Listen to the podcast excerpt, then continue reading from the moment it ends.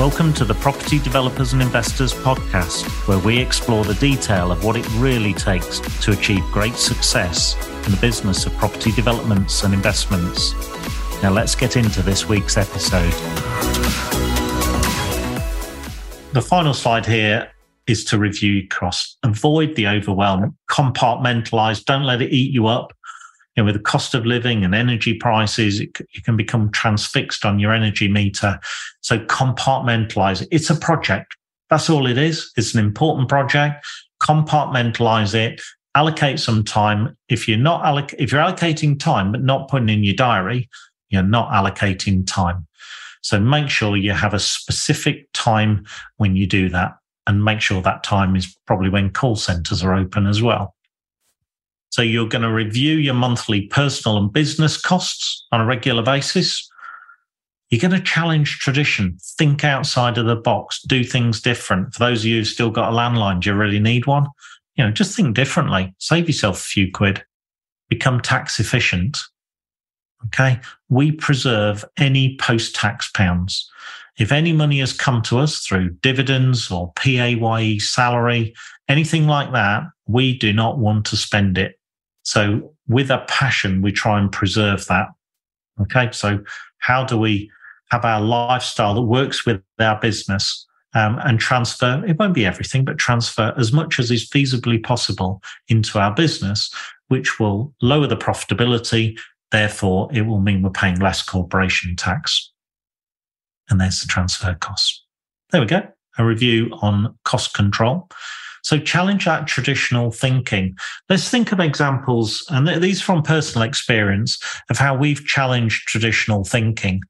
Well, we've left the day job. We left our careers back in 2015. So we've done the hard yards. We've done what many of you are trying to achieve, I suspect. And we know it's not easy, but we know when you climb the wall and get over the other side, it's an amazing. The views, the experience is no easier.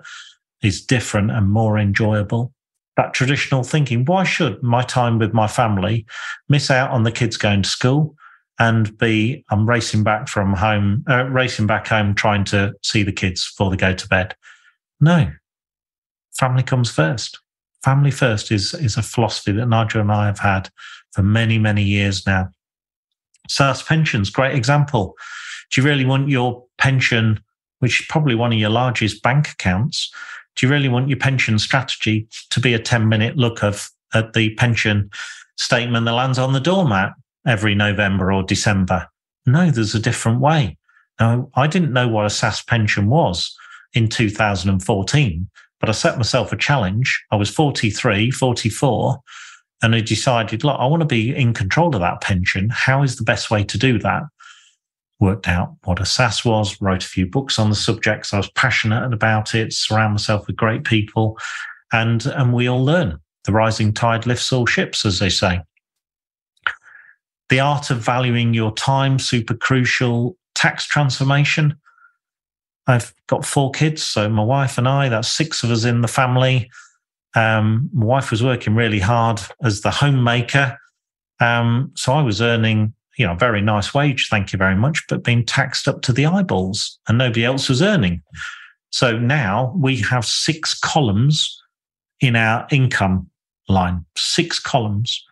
And that's 4 children of different ages and my wife and I. And Nigel will have the same and you should have the same as well. And look at how best can I structure my businesses to decide how I create my earnings and wealth. And sometimes you have to think very differently. We are creating significant social impact investing measures. We're creating 100 million impact nights. One impact night is one person not sleeping in a doorway of Poundland in a cardboard box. You know, an impact night is somebody who has the benefit of Maslow's hierarchy of needs. They've got warmth, they've got shelter, safety and security for one night. And we're creating 100 million impact nights through our assets. You don't do that through conventional thinking. You know, nobody's got the resource to do that on their own. You have to think completely differently. And that's a challenge. And that's such an exciting role to play in society, creating that societal impact and creating shared value. And we're going to be sharing more on that with our Equihub community and our mastermind members. And that's been a real inspiration for everybody. So that creating shared value ethos comes through environmental, social, and governance, ESG. Some of you may have heard about it. If you haven't, look it up. We've been involved in that since 2008 and follow the United Nations Sustainable Development Goals. And of course, leadership. All of those elements are leadership. Leadership of your family unit, leadership of your mindset, your strategy, and your strategic vision for your businesses and for society as a whole. And there we go, creating shared value. If you're a developer, don't try and make money. Don't try and make money at the expense of people. Create shared value where everybody wins. So in a development, the team ourselves, we get shared value, absolutely. The banks, the funders, private investors do, vendors, agents, our supply chain all make money. Our professional team make money, and we create social impact in the neighborhood. So everybody makes money. So if I said to you, how much, what percentage profit is there in a development? Just, in fact, do that exercise. Just write in the chat box, not in the Q&A, in the chat box, what percentage profit is there in a development? Let's say it's a £2 million development. Just write in the chat box some of your thoughts, just a percentage. Come on, don't be shy. What percentage profit is in a development? Okay, so somebody said, Mike said 24%. Oh, sorry, the chat's disabled. I beg your pardon. Pop it in the Q&A box. Thanks for that, Ed. Hope you're well, by the way. Long time. So Mike said 24%. Nick Satz said 20%. John Johnson said 20%. Mindegor said 25%. Anonymous said 25%. Darren said 20%. Ed said 15% to 20%. Great. Okay. So I think generally we'd agree that that would be the metrics that we would measure. But the question I said was, how much profit is there in a development? I didn't say how much profit is there for the developer. So let's assume that your numbers are between 20 and 25%. That's how much we're going to make as the developer. The bank are going to make a return. The vendors, the supply chain, the professional team, add all that up. And this is how much value you create. And when you go into property development, as an example, you're the catalyst of creating shared value. Nobody, the lawyers don't make any money. Nor does the architect, nor does the main contractor, unless you step out and actually create that value.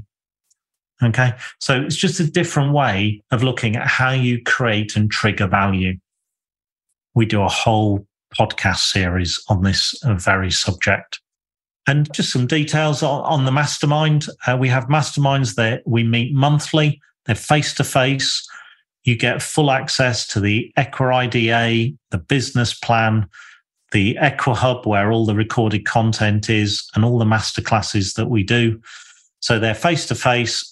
We have one in Essex and one in Surrey, and they are exclusive. There is a very limited number of people, and we keep those because you've got a community there that stay together, feed off each other, work with each other. It's a boardroom environment. You can see in the bottom left-hand side, maximum of 20 people. And we're really focused on your individual challenges, opportunities. You get the chance to present your business. So it's very much around the table. Plenty of time for you to analyze your business with us, get that direct feedback. If you're interested, just click on that QR code, book a call with me. You'll come straight to me. And we can have a chat and see if that's right for you. Very happy to spend 15 or 20 minutes just exploring that with you. Okay, so let's go back to your wealth context here, financial wealth. The way you structure that financial wealth is going to be very different depending on the different types of outcomes you want. You could establish your assets and investment and energies in a company structure. in an LLP. You could do it in pensions. So that could be a SAS or a SIP or any other types of defined benefit or defined contribution schemes. In other forms of trust, and we do use trusts quite a lot because there's no point in just creating wealth if you haven't got the intelligence to protect the wealth as well. And in some cases, personally as well. So it's all about tax-efficient structuring.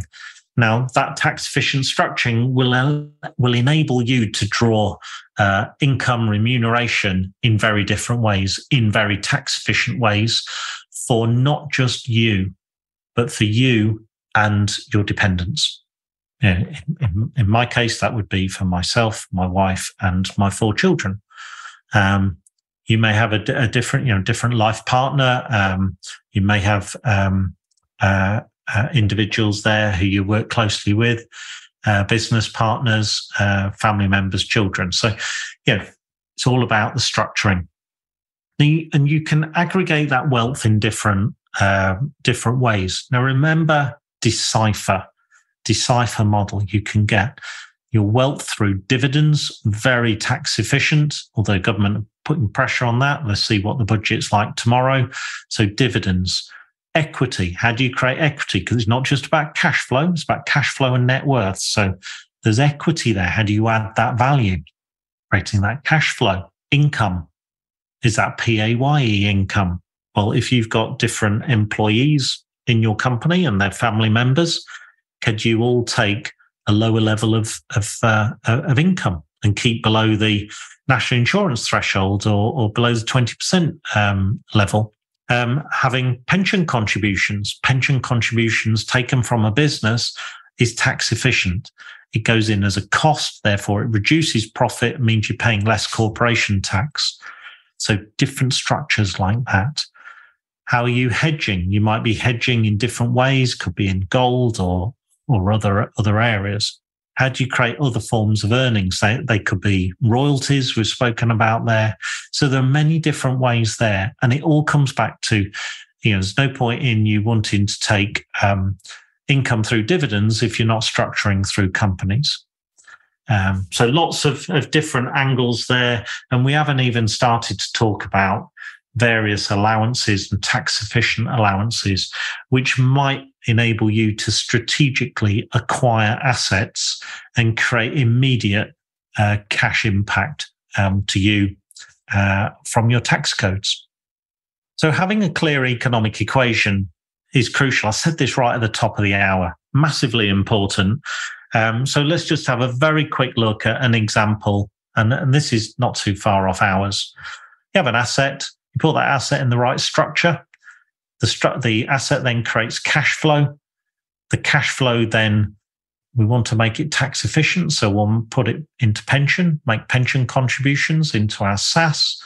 We'll create commercial property, and with that we can do third-party loans. We can also do a loan back where we can loan to our own company. So we can loan to our own company at very low rates, and that creates a low cost of capital, reduces our weighted average cost of capital in our investments, which enables us to seize more opportunity, because who would like more deals, right? You need to be able to be efficient, and that enables us to scale and create multiple assets quite quickly. So there's a great example there. And in the Equihub, again, some of that approved content there. I've just finished recording. I mean, this is part 1, and it's, you can see from the timer there, 59 minutes.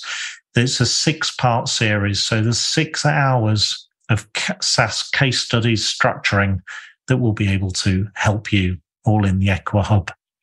Now, that's enough talking from me. I'd like to introduce you to a wonderful gentleman I've got to know over the course of the last year.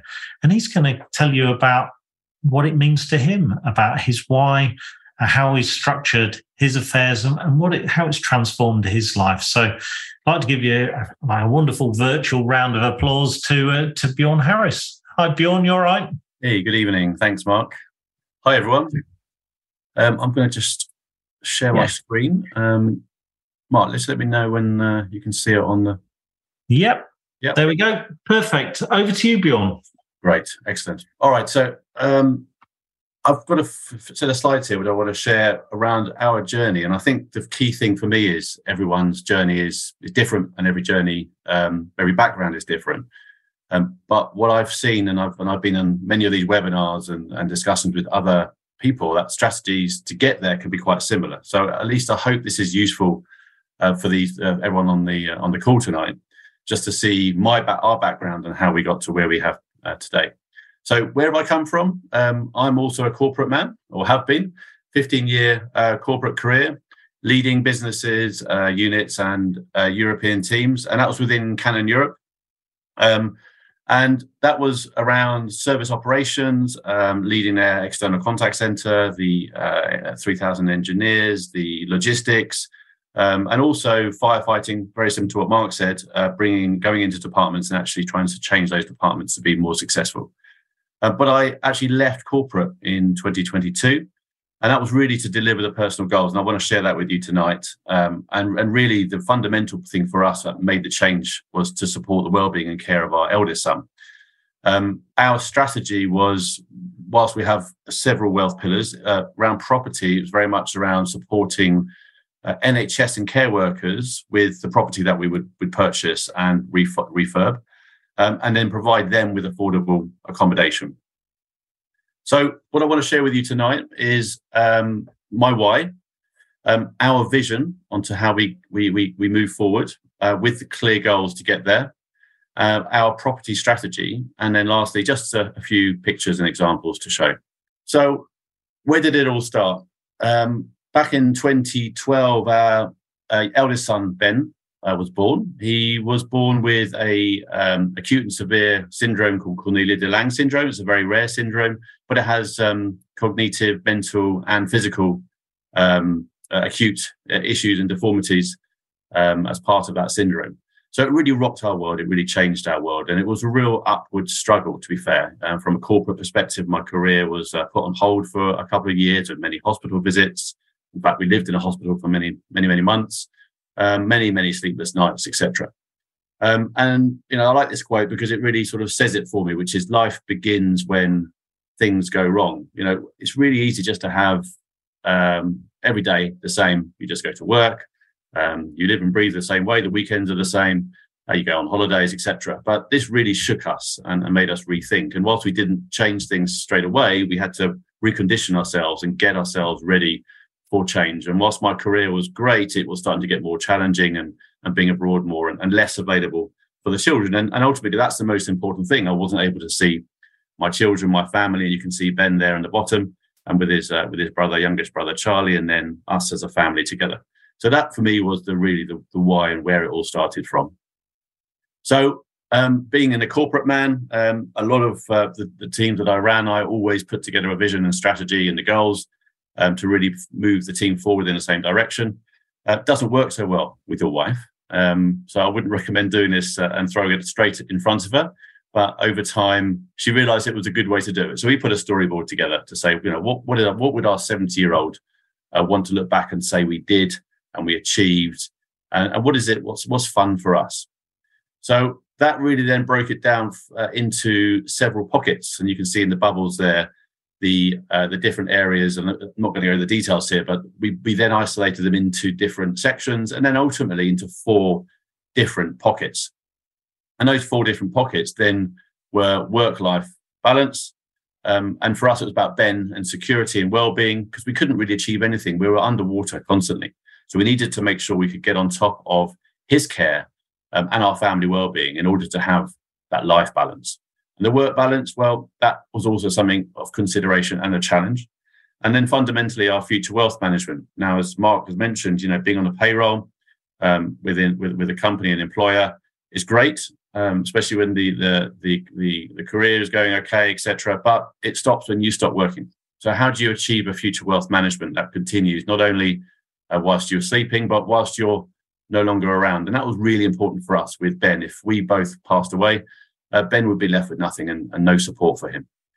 And then once we've achieved what we wanted to achieve, it was about giving back. We had lots to give back. We have lots to give back from the hospitals that have helped us, from the charity that was very much closely linked to Ben's condition, to the local school that's helped with Ben, to the local community as well. So that was very simple for us once we structured it in our heads. And we then put a very clear vision across that, which is build a sustainable future. It has to be sustainable, something that can deliver and change. You know, when Ben's fitting well, things are great. When Ben's not good, things are difficult. So we need some sustainability throughout that period. But it has to also deliver a richer life, not just for us, but for Ben, for Charlie, and us, my wife and I. So those four sections in the previous slide were really then the key four goals that we have underpinning that vision. So family, security, well-being, balance, future wealth management, and charity and community. But no point having goals if you don't have targets. So we've also put targets for the next 3 years, and we'll keep reviewing these and then continue to extend them, very similar to what I would do in corporate as well with a medium-term plan. Again, just doing those same skills into our family and making sure that we continue doing the things that we agree to do to make sure that we have the sustainable future and the richer life. So on the left, the security wellbeing is around very much around Ben's needs, actually, around care and support, house adaptations that he needed, education plan that was really key for his secondary school that he's now going into September. And then balance was actually for me more than my wife was. I was working abroad a lot, up at 5:30, back at 7:30, or away for the whole week. Just not sustainable. So trying to move it down now to 2023 to 3.5 days working week. And it doesn't mean 3.5 days every week. It will mean just more holidays over a period of the whole year. So I can be away with family holidays and actually hopefully still work with the change I have now from career. And then number three is future wealth management. So a sustainable amount of income per year by 2023. And then the last one, charity, community, give myself my hours back for charity, which I've already on 2 trustee boards for our national charity for the CDLS Foundation and then the local community as well. Again, not good, no point having goals and targets if you don't have steps to get there. And this, again, I'm not going to go through this, but you can see this is our end of 2022, where we started to tick where we've achieved something and where we haven't. And that keeps going on for 2023 and so on. But it allows us to then find smaller targets for each of those key goals and makes it much more accessible. But future wealth management, another reason why I guess we're all on the call tonight. Our focus is definitely property. Now, what Mark shared today around SAS pension and other areas is also very, very important for us because they're all circular and they all work together. And that's the reason why I joined the Mastermind Success Mastermind course, to really understand that and also inject a bit more into the property strategy. But our fundamental property strategy was focusing on hospitals and healthcare support, our circular, able to give back to the community that who've supported us so much with Ben and his needs. So we've created two different areas. First of all, the rental market for supporting hospital workers and healthcare workers. So medical students just coming out or in a medical degree, or young medical professionals or family medical professionals. But also that circular economy around a hospital. So temporary contract staff, travel doctors, consultants, anyone who's being admitted as a patient and requires family accommodation who want to come and visit, or even contract builders, etc. They all need support for accommodation for short-term periods, so more like your service accommodation type versus your longer-term rental. And that was great because that allowed us for the tenants to be provided with attractive rental, because our idea is to be able to give back some of the rental back to them, maybe the 12th month free, which we're still needing to work on because we need the income to be there first. But for us also, high unemployment rate and also low void. So it works for both, not only the tenant, but also for us, this strategy. But how do we actually get there? That's the other key thing. You know, it's very easy to come up with a strategy. So for me, this is the journey I put us on, which was actually we had a bit of capital. So we wanted to use that to understand and learn and grow relationships and be ready. So investing in others. Now we could actually get a return on investing with others as well. So it really was a win-win. And we got mentoring and real growth and understanding. And then I put a target to say in 2022, I need a joint venture. I want to have enough skill set to give to someone else to want to do a joint venture with me. So that's what we achieved in 2022. And then lastly, be investable. And whilst we've had a family and friend investment to get us to where we are now, we haven't got a recurring investment that's really driven by a demonstrable high degree of experience and the ability to be consistent and that robust business model. So that's what we've achieved Q4 2022 to really drive in 2023. But really important as well is learning journeys, not just from that type of structure, but also from podcasts, from networking, from training, and from things like masterminds. And that, I've really got that from Equa Mastermind, for example, but also very much from networking with other people. So it's always nice to see example projects. Nothing that changes a word from our projects, but we have been very much focused on 3 to 4 beds, conversion to HMOs, really trying to add as much value to those properties. So we get an uplift when we do a refinance. But we've also done some very lower risk in this case. So these 3 projects have no planning required, which makes it much simpler because we know already the timeline and we know there's no planning and therefore a minimal risk in that. The differences we have in terms of the development is that some are standard en suites, but we also do some with kitchens as well within the actual en suite, the actual HMO. So they have their individual kitchens as well as a shared kitchen. We found that the market's starting to demand that more, where they want a shared community, but they also want to have their own ability to cook and have their own time in their own room. So we started to provide a bit of a mix, and that's really worked well.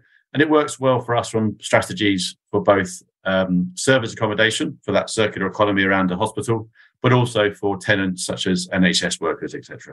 So really very simple 3-bed, 2, 5-bed, 6-bed HMO. We've done one slightly larger, which was a 10-bed, needed planning, so therefore more risk. So you have to be cautious with these unless you get planning as part of the condition. But the same strategy still holds for this one. So in this case, a mix of young professionals and NHS workers. We've also gone a bit bigger. We bought an ex-guest house. Now, this was the first guest house in our joint venture last year, which actually started and founded the name of our company, Bella Vista Homes Limited. The guest house was called Bella Vista. And our USP to purchase this, our unique selling point, was really about how can we better other people going for bids for this property. It was outside of the market, and we said we'll purchase really, really quickly. The planning was already in there, and we said if we can work with our professional team, as Mark was already mentioned, if you have a really good team behind you, we had a great legal team and solicitors who could support us. We got this through really, really quickly. So that gave us the ability to purchase this, and we've title split it and then converted to 16-bed HMOs. We're holding a rental, and then currently NHS workers are in there. And lastly, a really interesting one, we bought a care home. Again, our USP was very similar. We'll sell it, we'll buy it really quickly. That was the main reason why this particular person wanted to sell. They just had to get rid of it before a really serious operation. So we were able to achieve that for her.